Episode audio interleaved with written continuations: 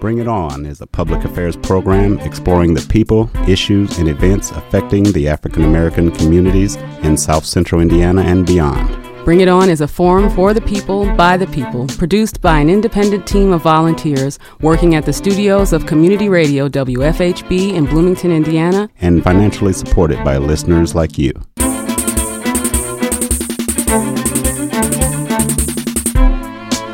And good evening. I'm Clarence Boone, and welcome to this edition of Bring It On. We're a multiple award winning show celebrating over 14 years as Indiana's only weekly community radio show committed to exploring the people, issues, and events impacting African Americans.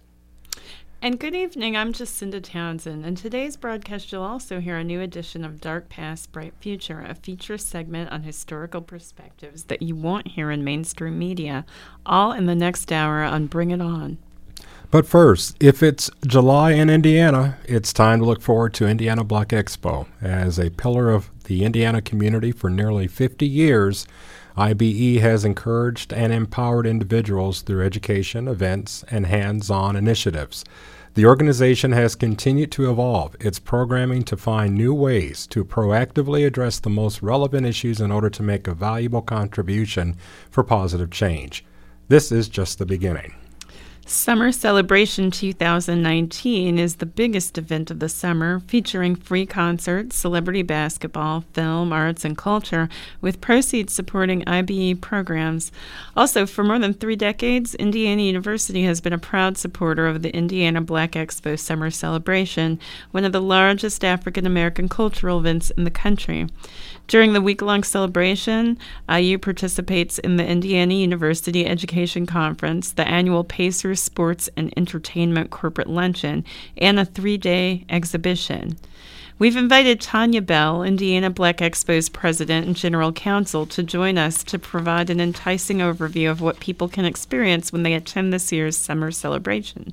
For more than 10 years, Tanya Bell has overseen day to day operations and supervises various programs and initiatives, as well as Summer Celebration and Circle City Classic. She is also responsible for sponsorship, sales, and activations for more than 150 companies and has served on the board of directors for IBE from 2001 until 2007. Miss Bell, welcome to Bring It On. Thank you for having me. Pleasure to be here. I must admit that you are one of the most busiest individuals on the planet um, months leading up to July, not just this month, but I tell you, it this is uh, an undertaking for anyone. It has such a grand history, and you've been so much uh, a, a good, great part of that. And as I look toward, as, seriously, as July rolls around, I, it's just not July without Black Expo. Right, absolutely. The great thing I think about all of this, you know, this is our 49th um, annual event and fundraiser this year is because we have wonderful partners like Indiana University. Um, you know, it takes a village, it takes a, a, a team, um, it takes a lot of partnerships in order to pull this off. So we are grateful for the partnership that we have.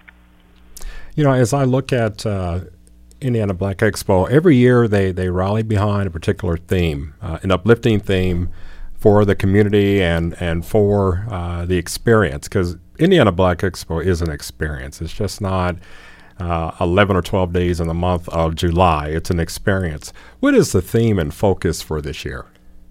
Well, the theme that we have, and this is more just from a diversity and inclusion standpoint, is We Are One.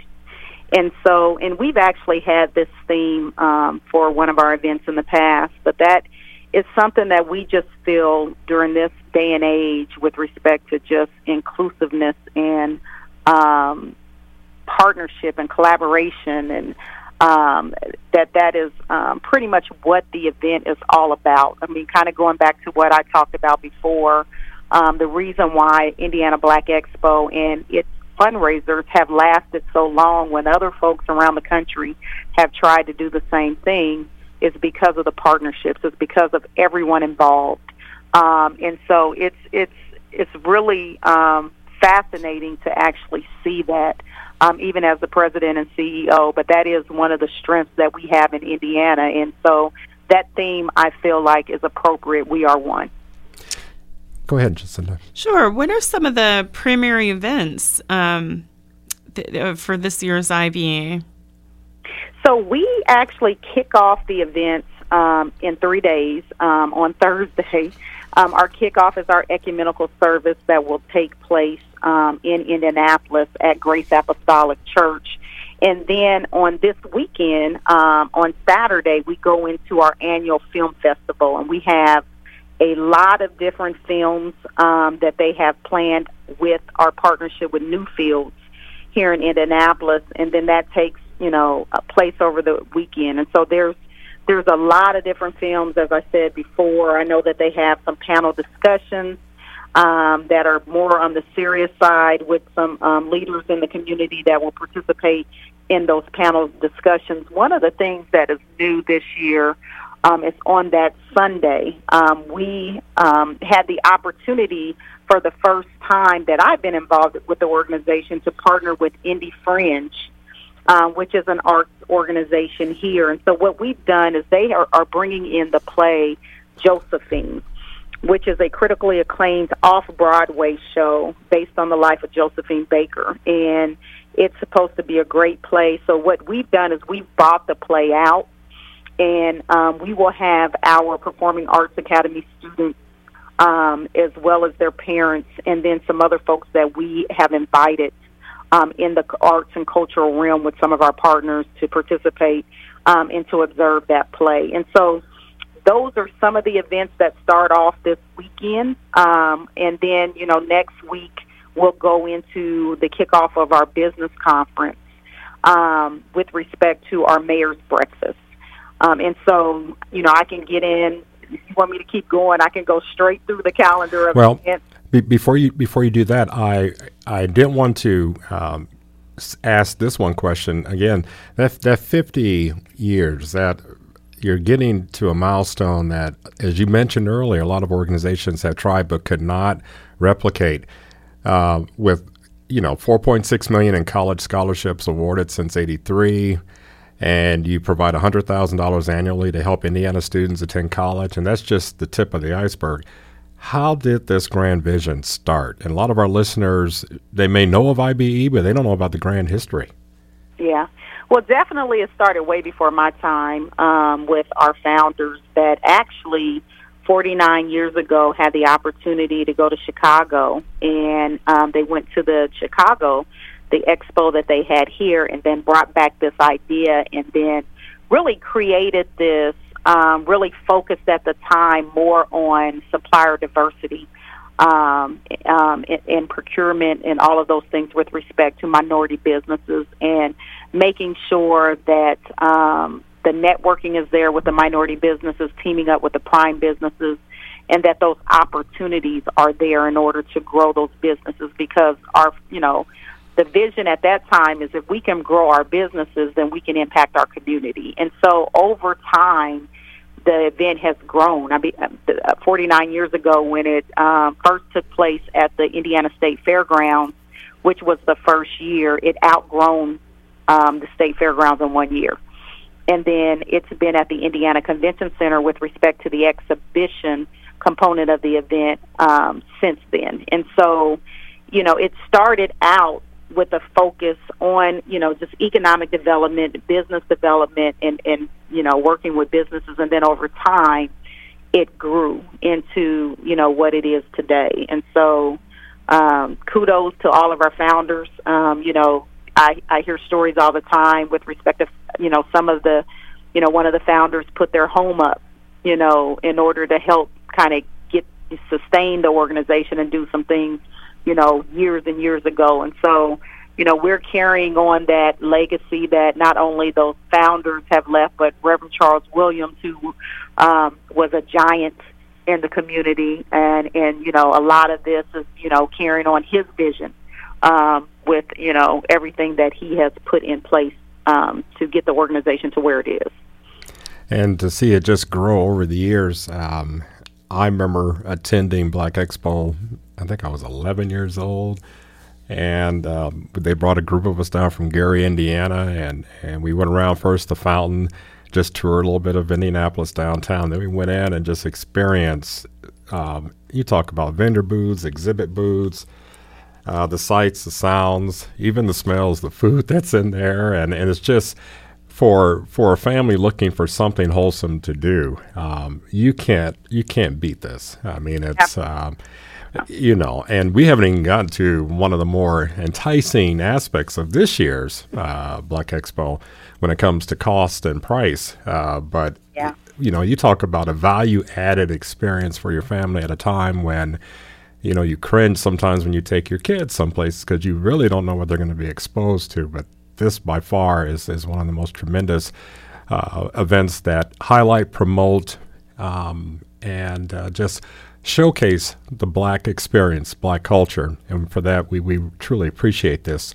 Um, one thing, uh, the dates, um, just to be clear, uh, it starts this coming Thursday and runs until when?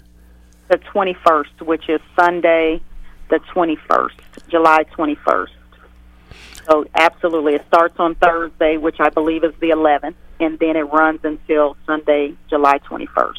And, you go ahead. Oh well, I was just gonna. I just want to put this out there, and I think we will a few more times. But the website is IndianaBlackExpo.com, and there's a full schedule there. Um, yep. You have added uh, the Music Heritage Festival, and uh, you bring talent. You you bring top name talent to this experience, um, both indoors and then outdoors. One of the signature events is the outdoor concert. Can you talk a little bit about that? Yeah. So the outdoor concert, which um, is such a jewel um, in the community, because you know we've been doing it for so long and you know, it's it's exciting to see how the community kind of rallies around it and comes together. This is, you know, our opportunity to really kind of um, celebrate our culture and to really enjoy music, which is part of our heritage and our tradition. And um, the free concert this year, which will take place on Friday, July 19th, um, at the American Legion Mall outside, features Guy, um, Con Funk Shun, and Angela Winbush. So very excited um, about the lineup. Um, you know, very excited, you know, for this to be something that the community can come out and really um, just kind of celebrate, have a good time, you know, bring their family.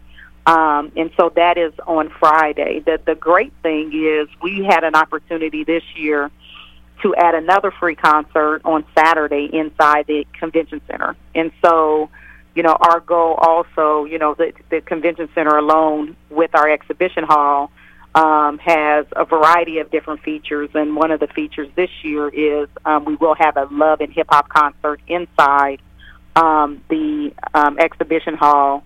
Um, featuring Carl Thomas and Chubb Rock, and so you know there's there's a lot of um, fun things um, going on. You know, we have a concert on Saturday as well, um, but yeah, that's you know the free concert really is that jewel in the community. We you know anticipate every year um, between sixty thousand to eighty thousand people um, there. And uh, again, you used a word that made a lot of eyebrows go up. You used it twice. You said free. Absolutely. And, and I was yeah, expecting seventeen ninety nine, but, but you said free.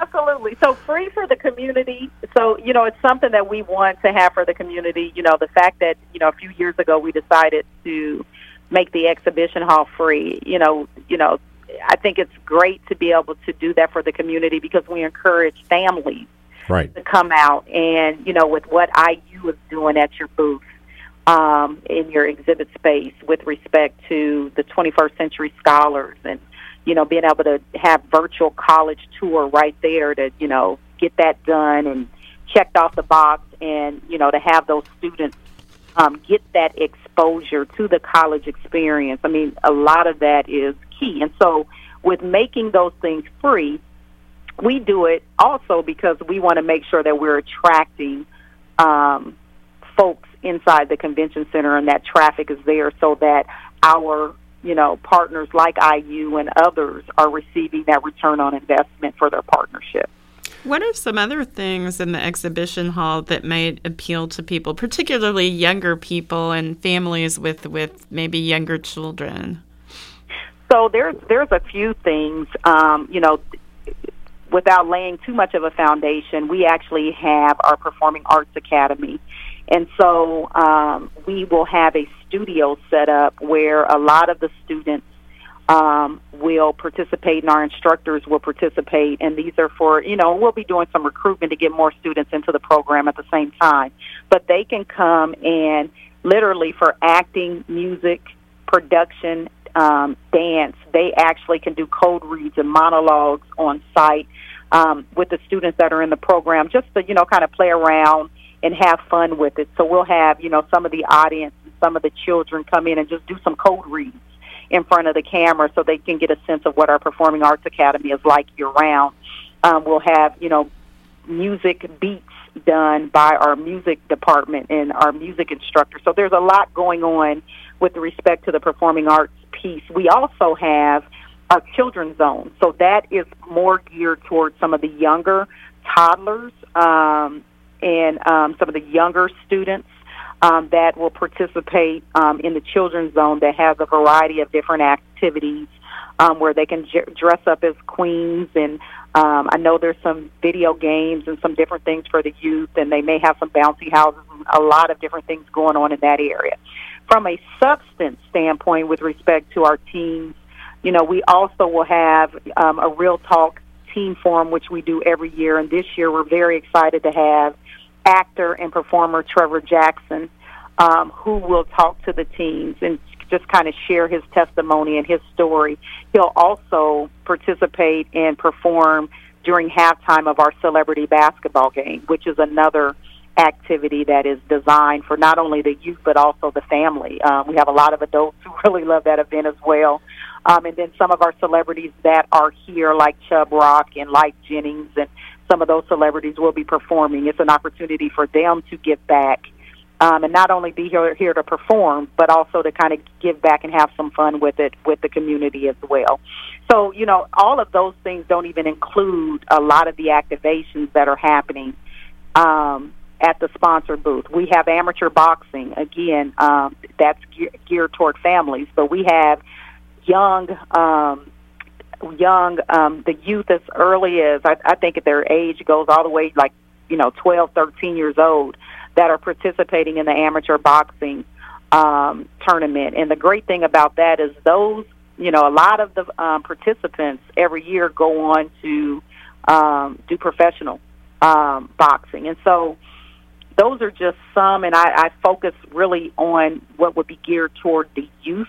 Some of the things that are going on, you know, we have a uh, youth leadership summit that's going on at the Westin at the, over that weekend as well. You know, they put on their own events um, they have an all white affair. and they're doing some things. So, you know, it is, you know, the one great thing about summer celebration, and I, you know, I appreciate this more when I've gotten the opportunity to go places like the Essence Music Festival and a lot, and some of the other sort of cultural, cultural related events is the one thing that is unique about Indiana Black Expo Summer Celebration is that it is geared toward families and geared toward the youth. And, you know, that's really where, you know, I believe our partnership and IU, um, where it has been so strong because of that focus with youth development and education and scholarships and um, th- that sort of component of the organization. And so, um, you know, we're very, very excited. Um, you know, we're we're encouraging um, families to bring their students there, get them signed up, get them exposed. You know, we have, you know, universities that are participating. We want them to be exposed to the college life and, you know, what to expect. Um, and we want them to do it early. We don't want them to wait until their high school year, but we want to start working with them, you know, at middle school age and even younger so that they can actually get the exposure um, and have that access, which is needed in our community. If you've just joined us here on Bring It On, we're having a delightful conversation with Miss Tanya Bell, Indiana Black Expo's president and general counsel. She's here to provide, a, as you're listening, an enticing overview of what people can experience when they attend this year's summer celebration, which kicks off on Thursday, July the, the 11th through Sunday, July the 21st. And as Jacinda mentioned earlier, along with this conversation today, you can get more information at Indiana Black Expo com. Uh, I did want to mention one of the premier uh, events that uh, is is heavily attended during, uh, I'd say, uh, mid morning through early afternoon is the Pacers Sports and Entertainment Corporate Luncheon.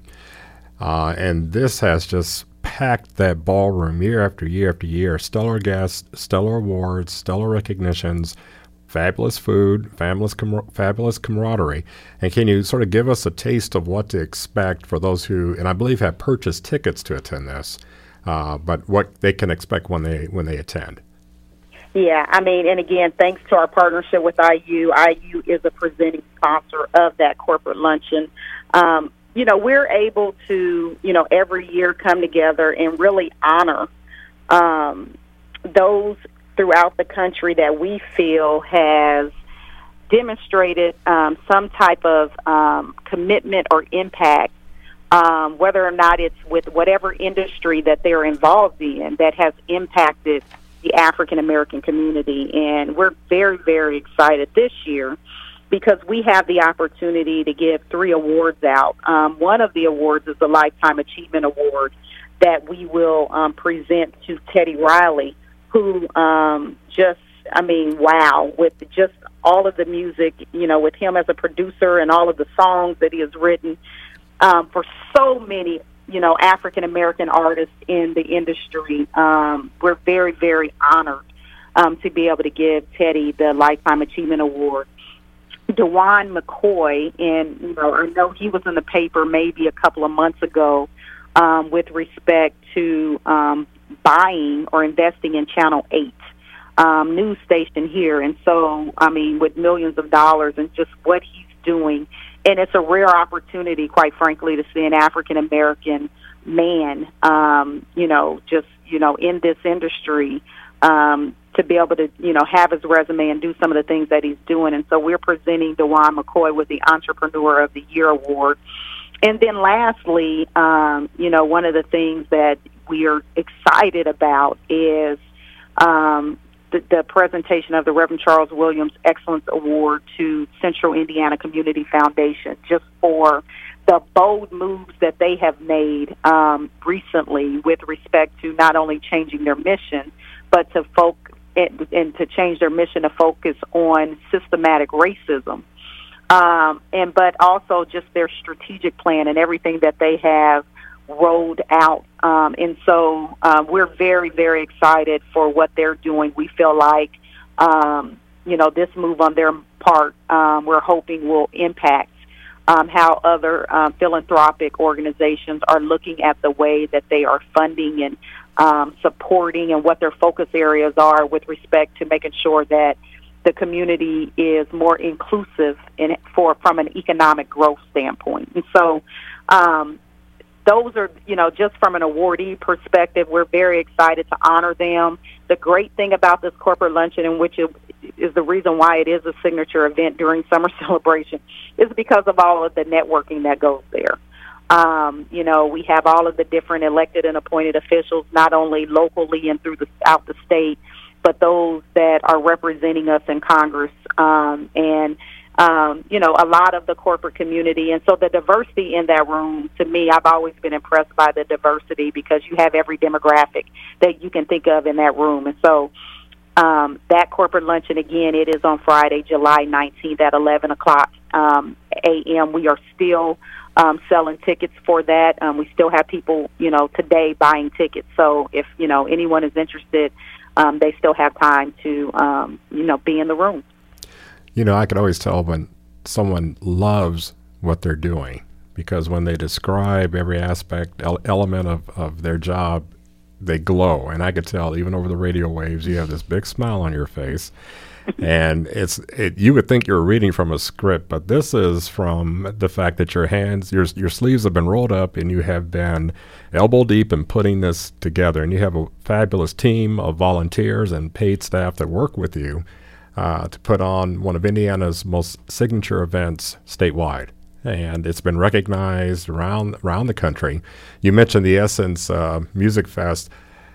Other other gatherings have different themes, different focus, uh, but again, the family aspect is what has been treasured so much with Indiana Black Expo. Um, my my sort of seminal moment was when I went to the corporate luncheon, and you were honoring Sidney Poitier, and I'm sitting there yards away from a from a from an actor, uh, uh, activist, you name it, philanthropist who's done so much for the black community and for our country, and he comes out. And there's this sort of hush in the room at first, then it breaks into this wild applause and standing ovation, of course.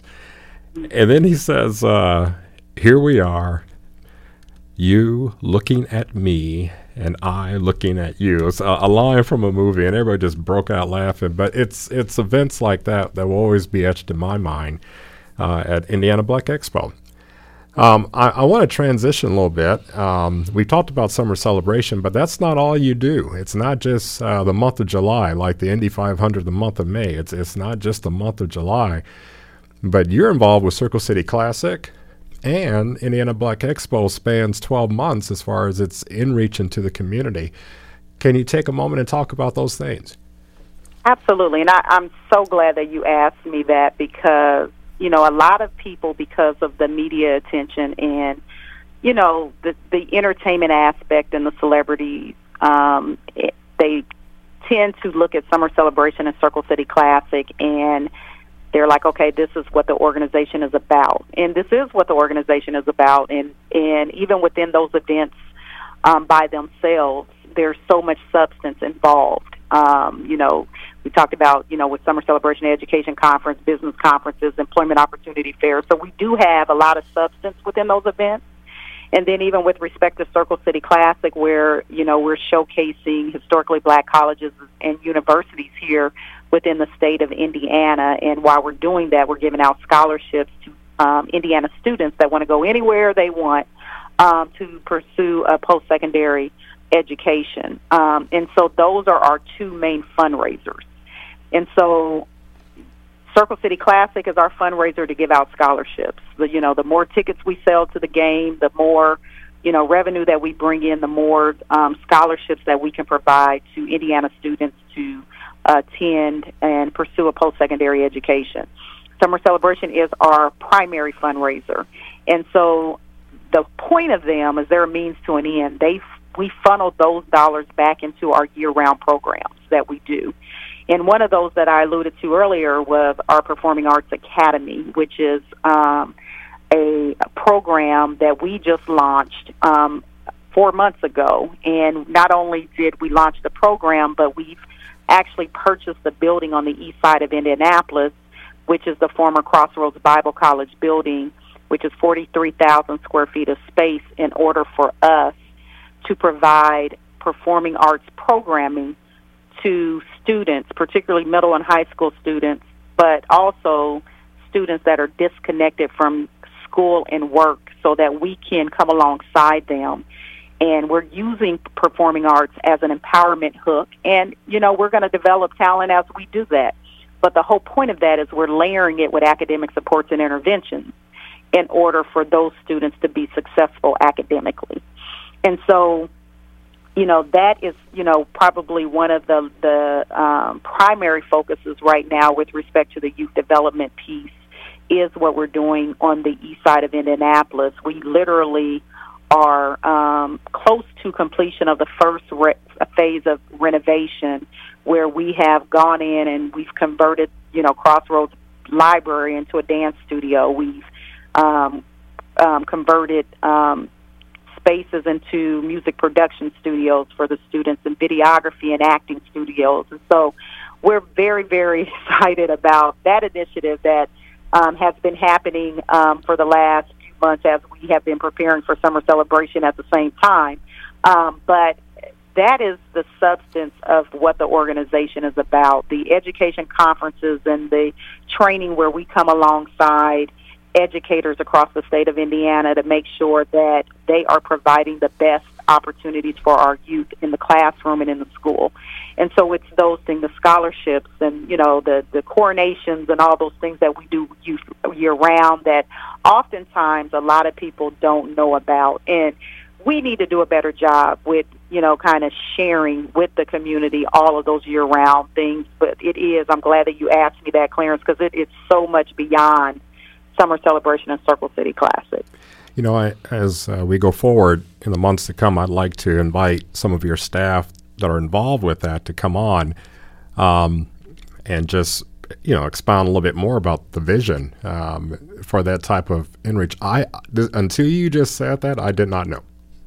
Wow. And, but I, I know that yeah, this is a dynamic uh, organization uh, that is committed to the community and yeah, it, it I, I I'm capturing what you're what you're speaking of, and Jacinda, who is who is an educator in her own right, we're sitting here both nodding our heads and, and saying, yeah, that that is this is what is needed. Um, and uh, I applaud you and your staff and your your board, your volunteer board. Uh, can you? Are there any shout outs that you like to give in the final few minutes we have here? I, our, my shout out is going to always be to our volunteers. I mean, we have what about ten employees here. Um, we can't do um, what we do without volunteers that come together. They they buy into the legacy of the organization and the mission and what we're doing, and we can't we can't do it without them. Um, and that's a strength of the the human capital is a strength, um, and we get that through our volunteers. You know, the other shout out would be to our sponsors and our partners. Um, we couldn't do this at all. Um, this takes resources. You know, this this takes an awful lot of resources in order to make this happen, and so. Um, we are very grateful that our sponsors and our partners buy into the mission of the organization and that you know they are satisfied with the return on investment because they are making an investment um, in the organization when they're partnering with us. And so, I definitely could not hang up the phone without giving appropriate shout outs to our partners, our sponsors, and our volunteers. Absolutely. Well, I also want to give a shout out back to you before we end this conversation. Uh, we have uh, at the university we have honored you with um, uh, several times, but there's one distinction that I'm, I'm so proud to have actually handed uh, this this plaque to you was the Charlie Nelms Distinguished Alumni Award, and so befitting all the things you've done. And um, you know, you are this treasured jewel in Central Indiana and beyond. And and uh, thank you for all that you do. And and I'll leave the final few questions, if if there are any, for uh, Jacinda as we sort of wrap this up. Sure. I just have. Um, I'm very interested to hear about the career fair and the health fair. I think um, if you could share a little bit with us about those things. Yeah, absolutely. So the career fair takes place on Thursday, July 19th. Um, and that's from 12 until 5 o'clock p.m. inside the Indiana Convention Center, particularly inside the 500 ballroom of the Indiana Convention Center, and it's it's just it's an opportunity for anyone who is unemployed or underemployed um, to come on out and you know go to the next level with respect to your career. We have uh, you know close to 90 employers that are on site and that many of them interview on site. Um, and there have been several testimonials that have come out of the career fair um, with respect to landing jobs. And so um, we just encourage anyone and everyone to come out and really partake in that. We have a list of those employers that are participating on our website if anyone wants to go on our website in, in advance to see who is um, going to participate in that employment opportunity fair. The health fair, uh, which is the Black and Minority Health Fair, and thank you for bringing that up because when we talk about substance within the event, it doesn't top any. Nothing tops this. It is the largest health fair of its kind in the country. Um, our partnership with the Indiana State Department of Health has existed for a long time, well before um, I arrived here at the scene. And you know, through that partnership, almost two thousand dollars in free health screenings are given out. Um, it's it's you know we have senior citizens night, which is on that Thursday. If they don't want to you know deal with the crowds that are coming out on over the weekend, they come out on that Thursday and they partake and they get those health screenings and participate and get all of the advice and um, that they need with respect to their health. So it is um, a huge partnership and it's something that um, I'm proud that we do in the state. And again, we couldn't do it without the state of Indiana. Well, on that note, we want to thank uh, Tanya Bell, uh, Indiana Black Expo's president and general counsel, for joining us. And I know she is overly busy right now, but yet she has carved out some time to talk with us. Uh, she provided an enticing and exciting and engaging overview of what people can experience and what you can expect to uh, just uh, uh be a part of when you attend this year's summer celebration. Again, the dates uh, kicks, kicks off this Thursday, July the 11th, and runs through Sunday, July the 21st. Now, you can get more information at this website, indianablackexpo.com, and if you go to the homepage there, you can download a full event guide. That's that's everything that's offered uh, during this uh, extravagant uh, uh exhibition. So, on that note, uh, Ms. Bell, I know you're running from this interview definitely to something else, but thanks again for just uh, affording us some time this afternoon. Thank you. Thank for you for having me. I appreciate it.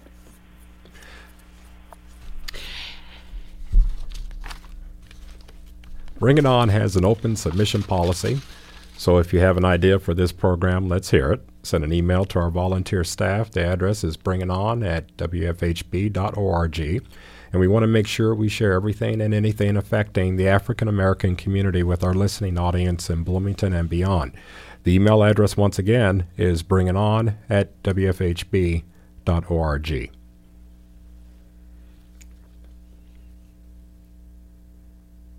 Welcome to Dark Past, Bright Future.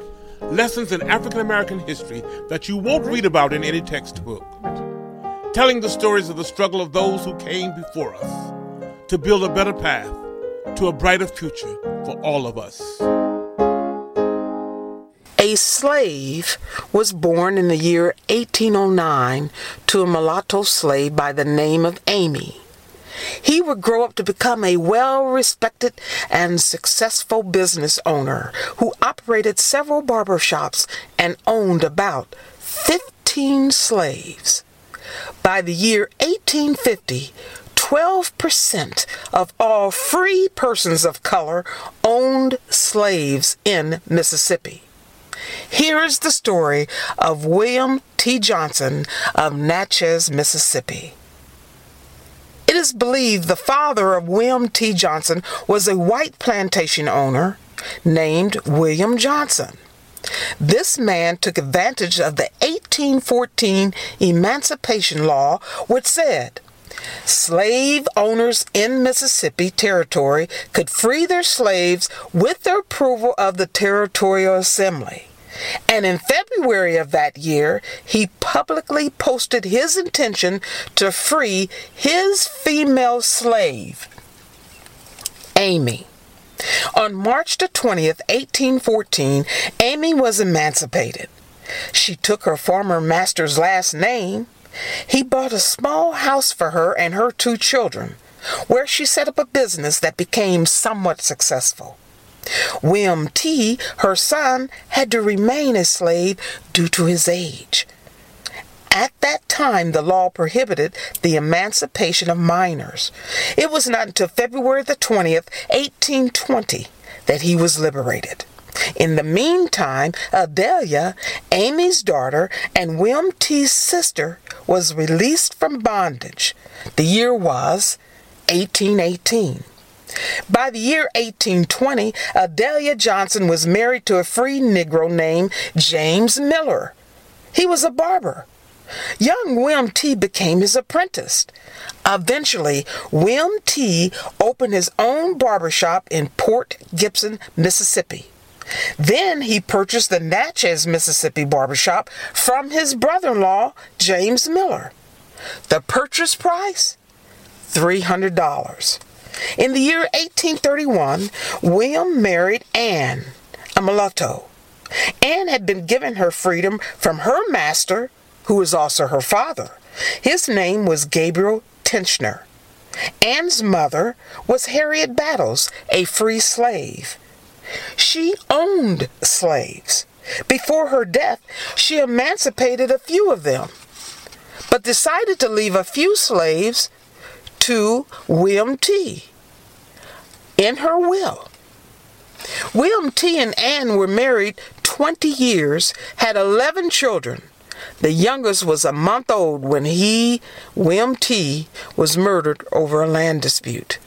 But during his lifetime, Will T believed in education and insisted that his children would be taught by the best. So he hired out tutors, but eventually sent them to New Orleans, Louisiana, to receive a formal education. William T. had maintained a careful and detailed financial record of his business and his personal life. He kept diaries. He made notes of everyday events that revealed bits and pieces of the daily life in Natchez, Mississippi, uh, about those citizens during that time. The diary would remain a secret until 1935 when it was discovered in the attic by, in the family home by a daughter-in-law. The home that William T. built is located at 2010 State Street, Natchez, Mississippi. The structure was the family home for more than 100 years, and it's still standing today. In his diary, William had talked about having to sell one of his slaves because that slave, Stephen, could not stay out of the bottle. He also talked about giving whippings to some of the female slaves. This was William T. Johnson of Natchez, Mississippi.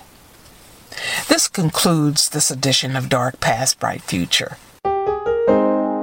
You've been listening to Dark Past, Bright Future, exploring the many different shades of African American history, because the true history of our people is more complex than black and white. In the words of the Negro National Hymn, sing a song full of the hope that the dark past has taught us. Sing a song full of the hope that the present has brought us. Facing the rising sun of our new day begun, let us march on till victory is won.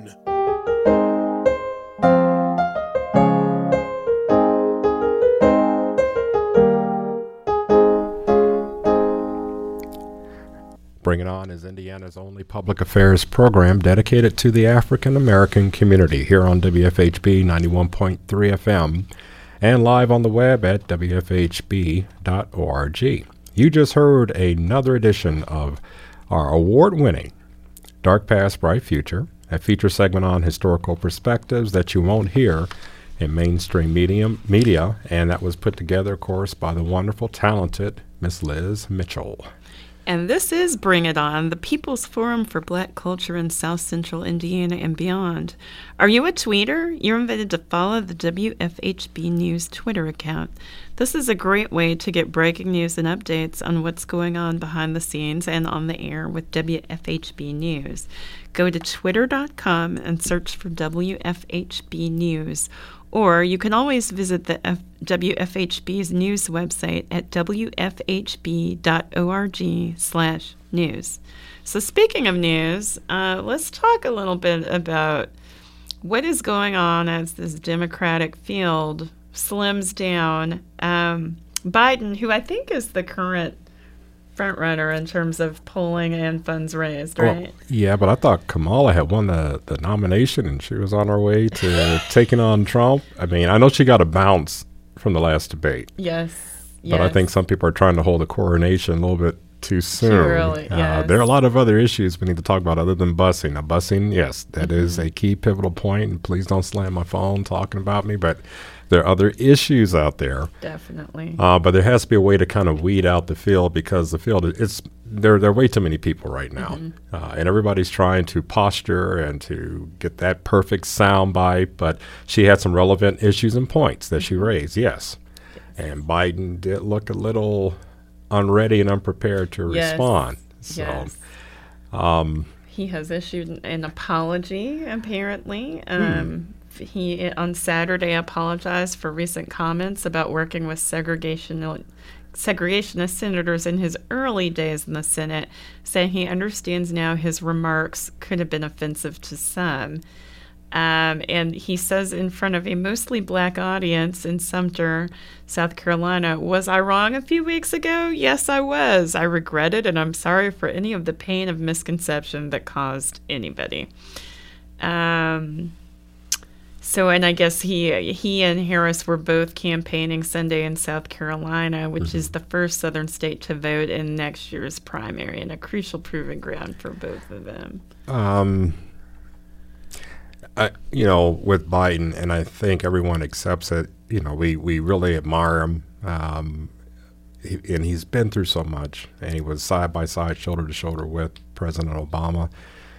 Uh, defended, advocated for, and um, but there were times when his uh, lack of maybe discipline has gotten him into trouble as far as speaking his mind. A lot of this could have been avoided. There, there have been a couple gaffes he's made. Um, that was one, and then there was another earlier on. Oh, about the, the woman uh, uh, touching women inappropriately and he did not own up or did not really express himself on that. And that came back to haunt him for a couple of weeks.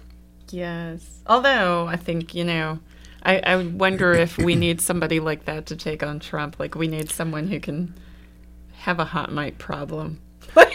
you know? Well, if if one thing people believe in, and and the the polls are are very favorable for him, in this in this regard is that they feel he can take on Trump, and that of all the candidates, that he is well prepared to take on Trump because he knows how to roll up his sleeves. And I think he made the comment about taking him in the back alley or something. He'd meet him in the back alley. I that believe old, he would. Yeah, that old "I'll meet you at three o'clock on the playground" comment back in elementary, junior high, and even high school that some people used to use. Um, but um, you know, all the things that Trump, you look at Trump, all the things he's done to stick his foot in his mouth. But, oh, but no, no, well, I have to ask this question. And I'm going to give you 30 seconds to respond. What well trained um, band of soldiers commandeered an airport back in 1776? I'm going to give you 30 seconds. Yes, 1776 or thereabouts. There was this well trained group of soldiers who commandeered an airport.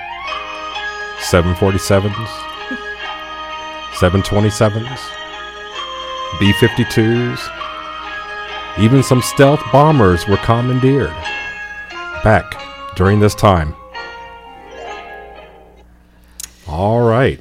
Well, what's your answer? You know, I was trying to decide whether it was the Negro Cinnabon Battalion or the Buffalo Commuter Soldiers, um, but I think, in the, and I'm going to go with the Cinnabon Battalion, Clarence. I think. Well, someone who who uh, who makes more money than us and lives in luxury all the time said it was the Continental Army that commandeered an airport. Now, of course, you know maybe they were delivering these these remarks in the rain, and perhaps the uh, uh, the perhaps the equipment got shorted out a little bit, and, and but you know that hair stayed together. He got, I think he got wet, but that hair, you talk about. Give me some of that mousse, although I don't have that much hair to work with, but his hair, not a hair was out of place. But that teleprompter sure did go a little oh. squirrely as he was delivering those it remarks. It, it was so distressing initially because I figured he couldn't possibly have written it and someone else did. And then I realized. You mean someone else who's not working there anymore?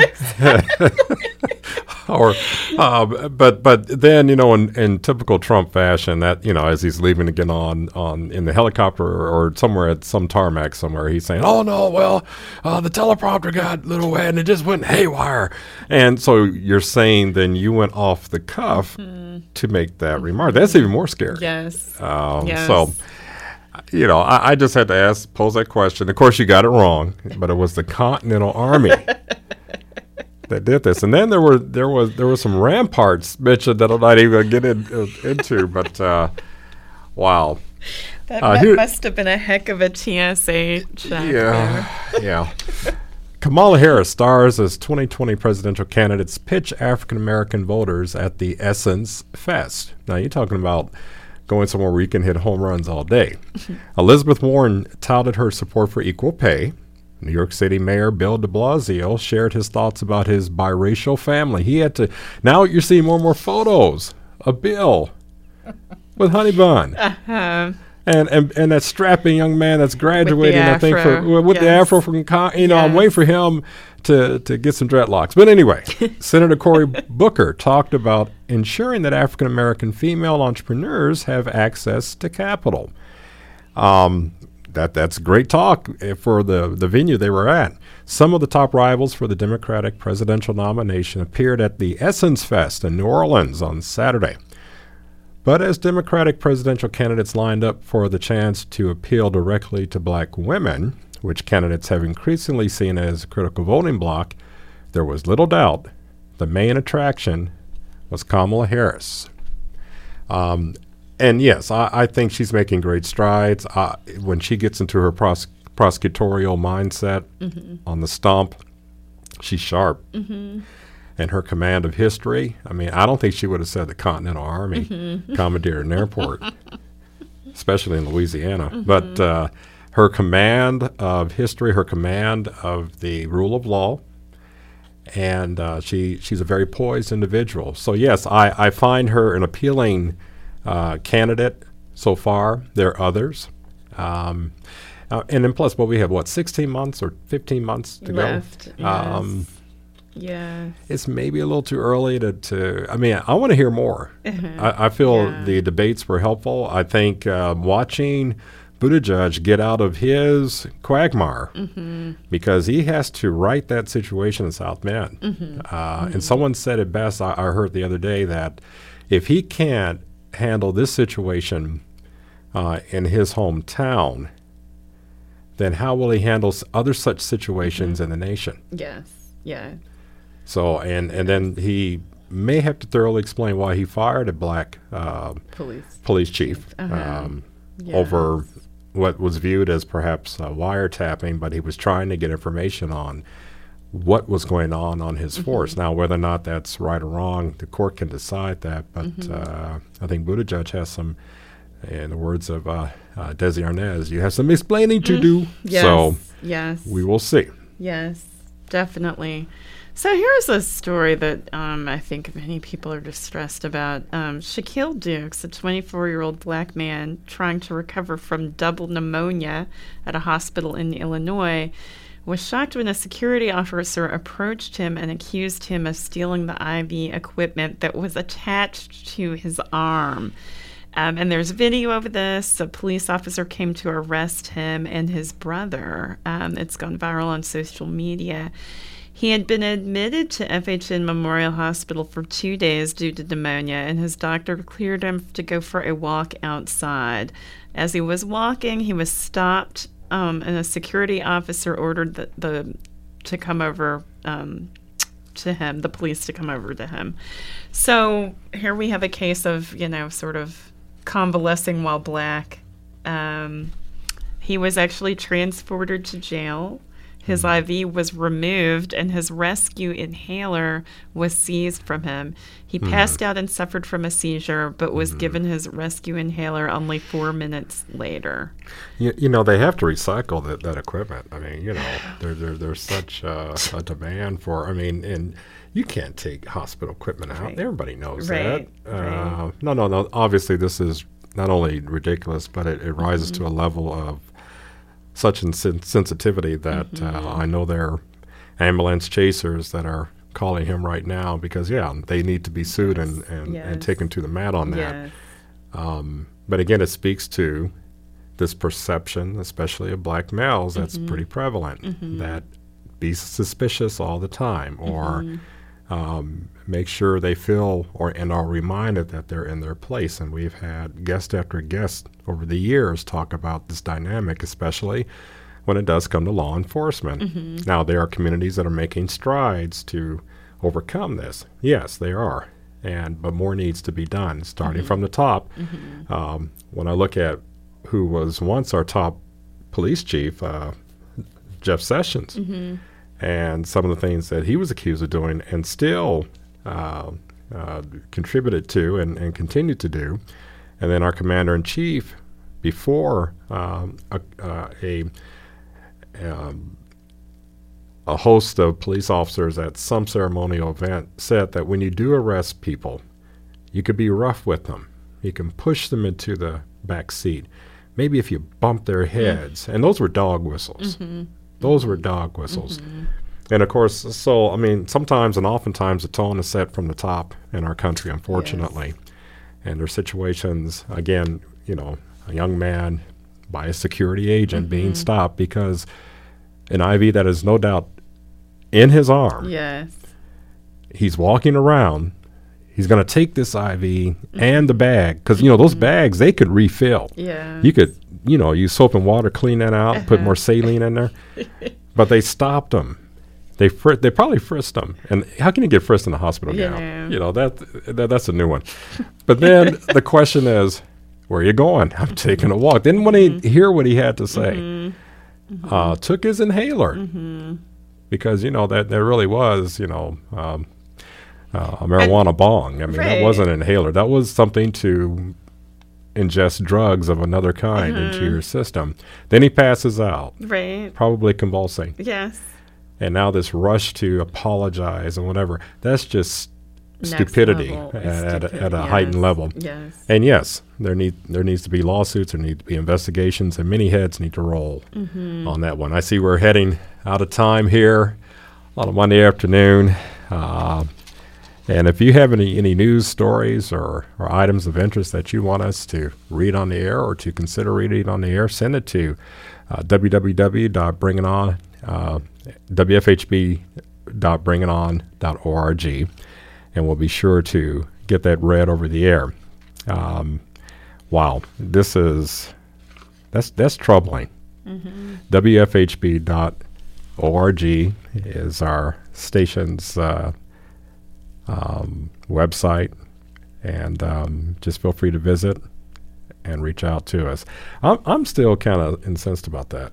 I, I really am. But anyway, our thanks once again to Tanya Bell, Indiana Black Expo's president and general counsel, for joining us again to provide an enticing overview of what people can experience when they an- attend this year's summer celebration which kicks off on July the 11th through July 21st. For more information, go to indianablackexpo.com. Our show's producer is Clarence Boone, with help from WFHB News Department Director Kyra Greenberg. Tonight's board engineer was Chantel LaFontaine. Our original theme music was created by Jamil Effiam, with additional background tracks by David Baker. For WFHB, I'm Jacinda Townsend. You're from Louisiana. No, You have roots from there? no. Okay. No, because you pronounced her name. You're the first parle guest. français parce que I lived in Morocco. and our engineer is beaming because you're the first co anchor to correctly pronounce it. And for the record, let me state that uh, our website is bringingon at wfhb.org. All right. Um, tune in next Monday, July the 15th, but we're zooming through July at 6 p.m. for another exciting edition of Bring It On right here on your community radio station, WFHB.